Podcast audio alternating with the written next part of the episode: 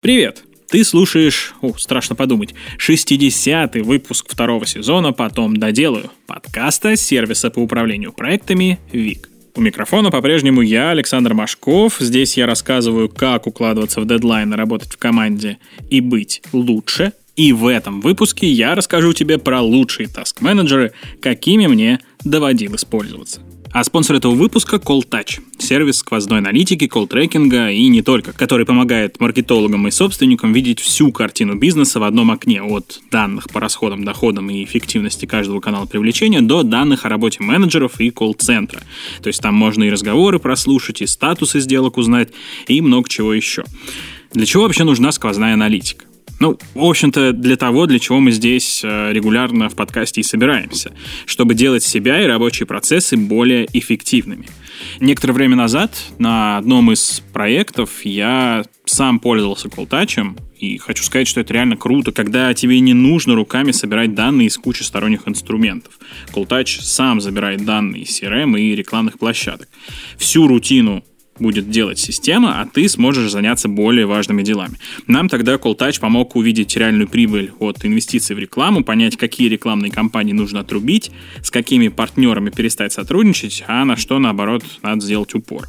Короче, если хочешь быть в тренде, максимизировать прибыль и быть в курсе эффективности всех рекламных инструментов, очень советую обратить внимание на Call Touch. Тем более для слушателей нашего подкаста действует скидка 50% на первый месяц по промокоду «Потом» кириллицей. Ссылочка для регистрации в описании к выпуску. В одном из давнишних выпусков нашего подкаста мы говорили о том, как много существует приложений для управления задачами и как сложно выбрать какое-то одно и эффективно с ним работать. Я об этом знаю не понаслышке. Мне очень трудно долго пользоваться каким-то одним таск-менеджером по совершенно разным причинам, поэтому я их регулярно меняю. И вот за 8 лет работы в Digital я попробовал, если не все, то очень и очень многие. Давай сразу расставим точки над «ё». Здесь речь пойдет не о системах управления проектами, а именно что о таск-менеджерах, простых приложениях, которые помогают не заблудиться в задачах, не забыть о важном, и, в общем-то, все – Командная работа, тайм-трекинг и другие полезные фичи в случае с таск-менеджерами не играют особой роли, поэтому при разборе следующих сервисов предлагаю их игнорировать. И да, я понимаю, что обзор таск-менеджеров лучше, наверное, смотрелся бы в видеоформате, но у нас подкаст, поэтому я постараюсь, чтобы ты уловил все одними только ушами. Итак, вот лучшие таск-менеджеры, которыми я советую пользоваться в грядущем 2022 году – и начну я, естественно, с Вика. Забавно, что именно в поисках идеального таск-менеджера я оказался в Вик. Мне так понравился сервис, так порадовал, как он может улучшить мою и не только мою жизнь в перспективе, что я без раздумий решил влиться в команду. В основе Вик лежит принцип недельного планирования. Расписываешь планы на неделю и последовательно двигаешься от задачи к задаче. Можно создавать рабочие области, workspace, а в них проекты. У задач можно делать подзадачи до 6 уровней вложенности. Это будут полноценные задачи, а не простые чек-листы, хотя и так их можно тоже использовать. В Вик есть мощная и гибкая система уведомлений. Ты можешь самостоятельно указать, где какие уведомления ты хочешь получать. Я, например, включил себе уведомления о дедлайнах в Telegram и почти ничего не забываю. Есть мобильные приложения для iOS и Android, которые постоянно обновляются, обрастая новыми возможностями, которых сейчас, увы, не хватает. Почти все фичи, кроме там буквально нескольких штук, входят в бесплатную версию, и есть ограничения по количеству проектов. На одну рабочую область можно создать до 7 проектов. Из плюсов – понятный интерфейс, практически нет ограничения по возможностям, удобные мобильные приложения и крутая система уведомлений. Из минусов – пока еще нет диаграммы Ганта, и в мобильных приложениях пока есть не все возможности из веб-версии. Сервис бесплатный, если нужно до 7 проектов или до 10 человек в команде Workspace. Если нужно больше, стоимость для персонального использования составит 190 рублей в месяц при оплате за год. Для команд 590 рублей за пользователя в месяц, также при оплате за год. Есть веб-версия, а также приложение для Windows, macOS, iOS и Android. Ссылочка для регистрации в описании к этому выпуску. Следующий сервис — Todoist. Это очень популярный Task Manager, простой и функциональный. Он работает на всех десктопных и мобильных платформах, и вообще его разве что на умных холодильниках и чайниках нет.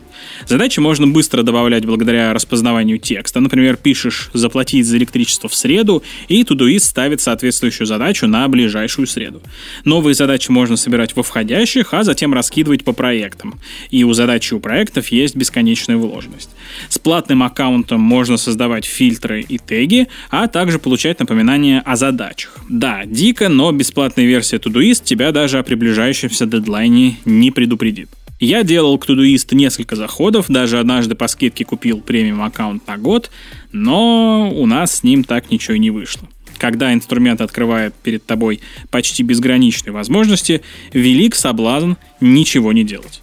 Из плюсов распознавание сроков в тексте задачи, бесконечное, по крайней мере, ограничение я так и не смог достичь, вложенность задачи проектов, простой и понятный интерфейс, и он работает везде. Из минусов уведомления доступны только в платной версии и из-за слишком широких возможностей легко растеряться. Сервис бесплатный, если нужны уведомления и другие важные фичи, придется платить 229 рублей в месяц при оплате за год. Следующий Manager – мой персональный любимчик. Это Things – Возможно, дело в том, что я заплатил и за версию для iPad, и за версию для iPhone. Да, они продаются отдельно. И теперь мне совесть не позволяет его забросить. Но факт, я им пользуюсь дольше всего. С перерывами, но пользуюсь. Things — это чистое воплощение GTD. Планируешь себе задачи в разных проектах, указываешь дедлайны и даты, с которых должна начаться работа над задачей, а потом каждый день разгребаешь задачи в разделе «Сегодня». Разгреб? Молодец, отдохни. Или иди еще что-нибудь полезное сделай. Собственно, кроме вот этой базовой идеи, Things больше нет никаких наворотов. И это круто. Там можно вешать теги на задачи, добавлять задачам описания и чек-листы, но, в общем-то, и все. Из плюсов. Простой и приятный интерфейс, ничего лишнего, удобная система с разделом «Сегодня». Из минусов стоит дорого, продается на каждую платформу отдельно, есть только на устройствах Apple. Версия для iPhone обойдется 899 рублей, для iPad в 1790, а версия для Mac аж 4690 рублей. Следующий Manager — Trello — Инструмент крайне популярен благодаря понятной идее с канбан-досками, которая лежит в основе всего. Вроде бы у карточек задач есть свои дедлайны, а вроде бы их можно и между колонками перемещать, таким образом отслеживая прогресс работы. Примечательно, что в мобильных приложениях Trello от своей core-концепции не отходит. Никакого списка задач там ты не увидишь, и задачи придется перетаскивать между столбцами. На маленьком экране, прям скажем, это не очень удобно. Я пробовал следить с помощью Trello за своими личными задачами, но у меня особо ничего не вышло. Но, возможно, я исключение. Могу сходу назвать десяток людей, которые пользуются Trello как таск-менеджером, и им все нравится. Из плюсов на досках удобно следить за прогрессом и работает на всех популярных платформах. Из минусов на телефоне не очень удобно перемещать карточки между колонками и задачи с разных проектов не видно на одном экране. Сервис бесплатный с ограничением на количество дополнений. Чтобы снять ограничение, придется платить 10 долларов в месяц при оплате за год. Microsoft To Do. Однажды Microsoft купил Wunderlist и убил его. А потом сделал на костях свой Wunderlist с блэкджеком и, ну, в общем, ты понял. Приложения действительно максимально друг на друга похожи. И интерфейсом, и возможностями. В Microsoft To Do есть проекты, которые можно объединять в группы, есть задачи и подзадачи. Не полноценные, а скорее как пункты чек-листа. Задачи можно делать повторяющимися, а также прикреплять к задачам файлы и напоминания. В каком-то смысле To Do похоже на Things, с той лишь разницей, что здесь нельзя указывать дату начала работы над задачей, после чего она постоянно напоминает о себе в разделе «Сегодня». Я пробовал пользоваться еще вундерлистом, но мне не понравилась система напоминаний. В Туду она точно такая же. Я пробовал и тоже забросил. Из плюсов простой интерфейс и то, что сервис полностью бесплатный.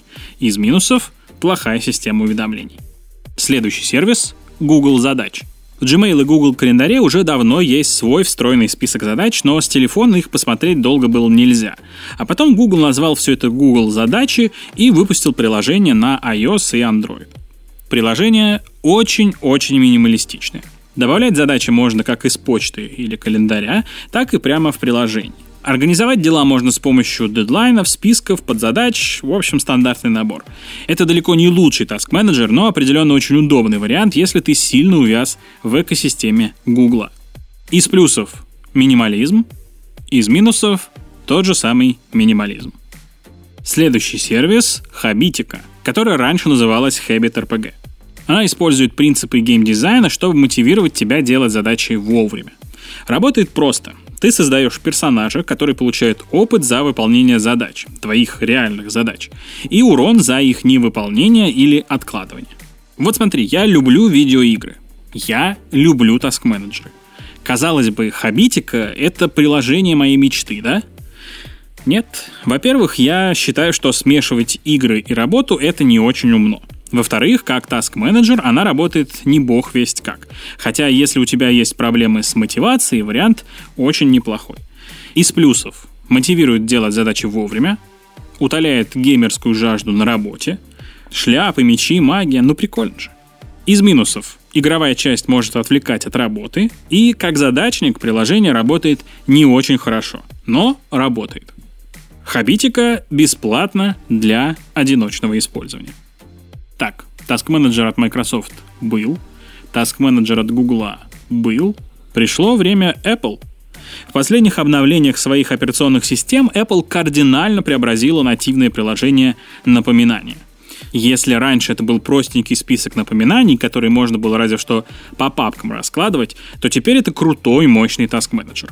Напоминания о задачах могут срабатывать от времени, местоположения или, например, отправки сообщения кому-то. Задачам можно добавлять описание, приоритеты и изображение. Я использую напоминания для домашних семейных задач, когда надо что-то купить, куда-то съездить, что-то отремонтировать и так далее.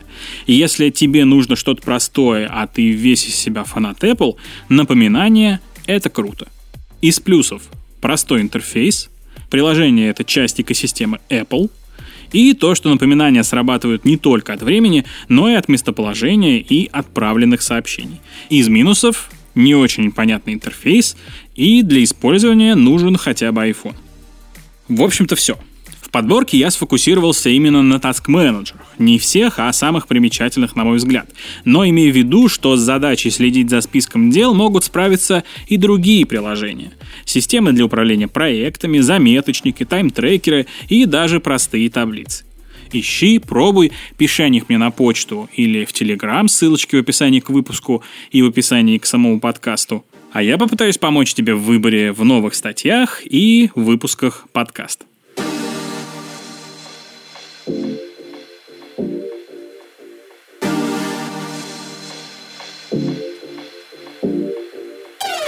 Спасибо, что дослушал выпуск до конца. Подписывайся, чтобы не пропустить новые выпуски. Делись этим выпуском со своими друзьями и коллегами.